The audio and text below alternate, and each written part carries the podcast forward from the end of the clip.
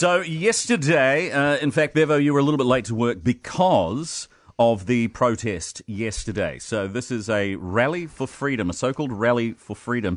Um, I don't want to shock these people, but we have freedom in New Zealand. Have you been out and about? Mm. Um, and there is a global pandemic. But anyway, so this National Rally for Freedom, organised by the Advance Party co leaders Jami-Lee Ross and Billy TK, took place. Now, question being given that this was in violation of level 2.5 regulations, should the police have done more to disperse the protesters? We will do talk back on this soon.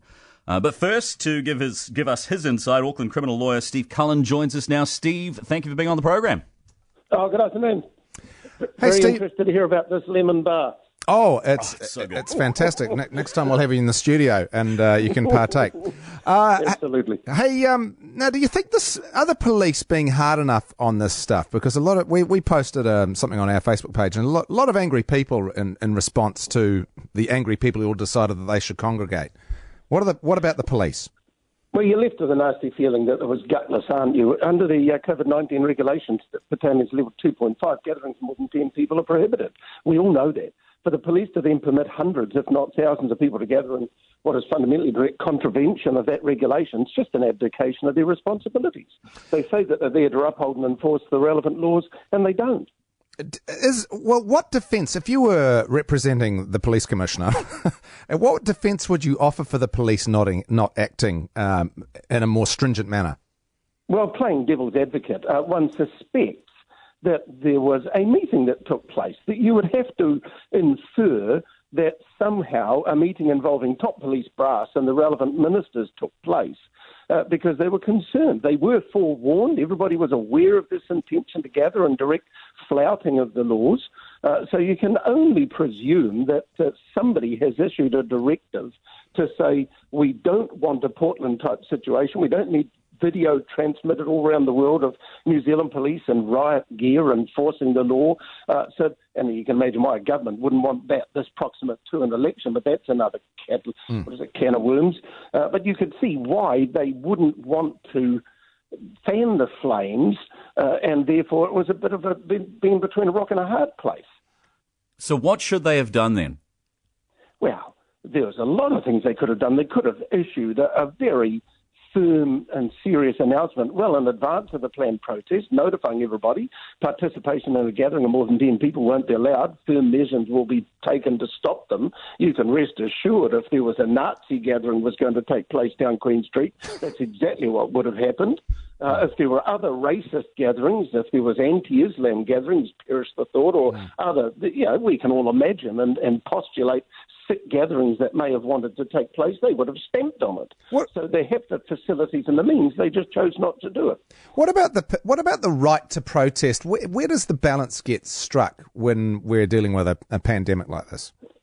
That's the difficulty, isn't it? We all understand there's a right to pro- protest, and peaceful and proper protest is welcome and fundamental part of our society.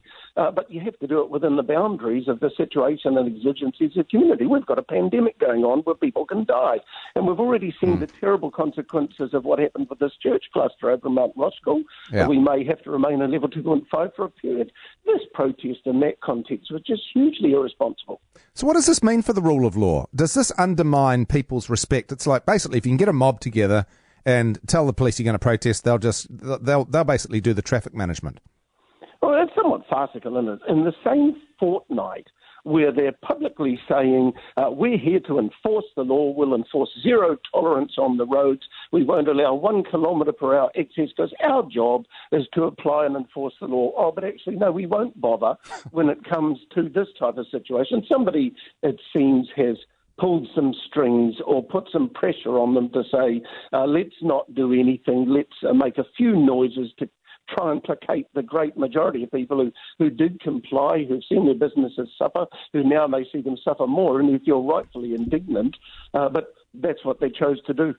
Uh, we're joined at the moment by uh, Steve Cullen, who's an Auckland criminal lawyer. Steve, last weekend I saw a casual touch tournament, um, and it was in Point England, and um, it, it, looked like it was great fun, and it looked like it was in total violation of level 2.5.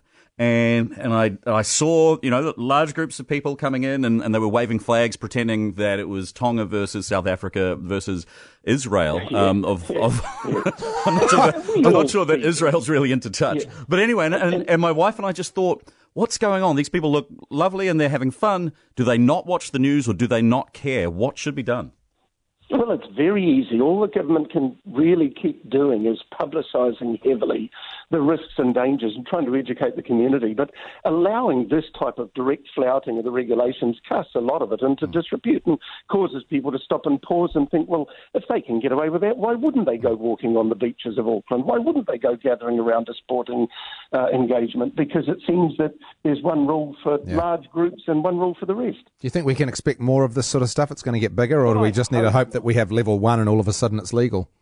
Yes, and I hope that this leads to a few beating of drums and people waking up and realizing that, you know, there are those of us who aren't at risk and those of us who are, and we all have to band together. It showed that although we hear these pronouncements about being, uh, what is it, a group of five million combined in a fight, no, we're not. Yeah. Steve Cullen, thank you so much for joining us. Uh, Steve is an Auckland criminal lawyer.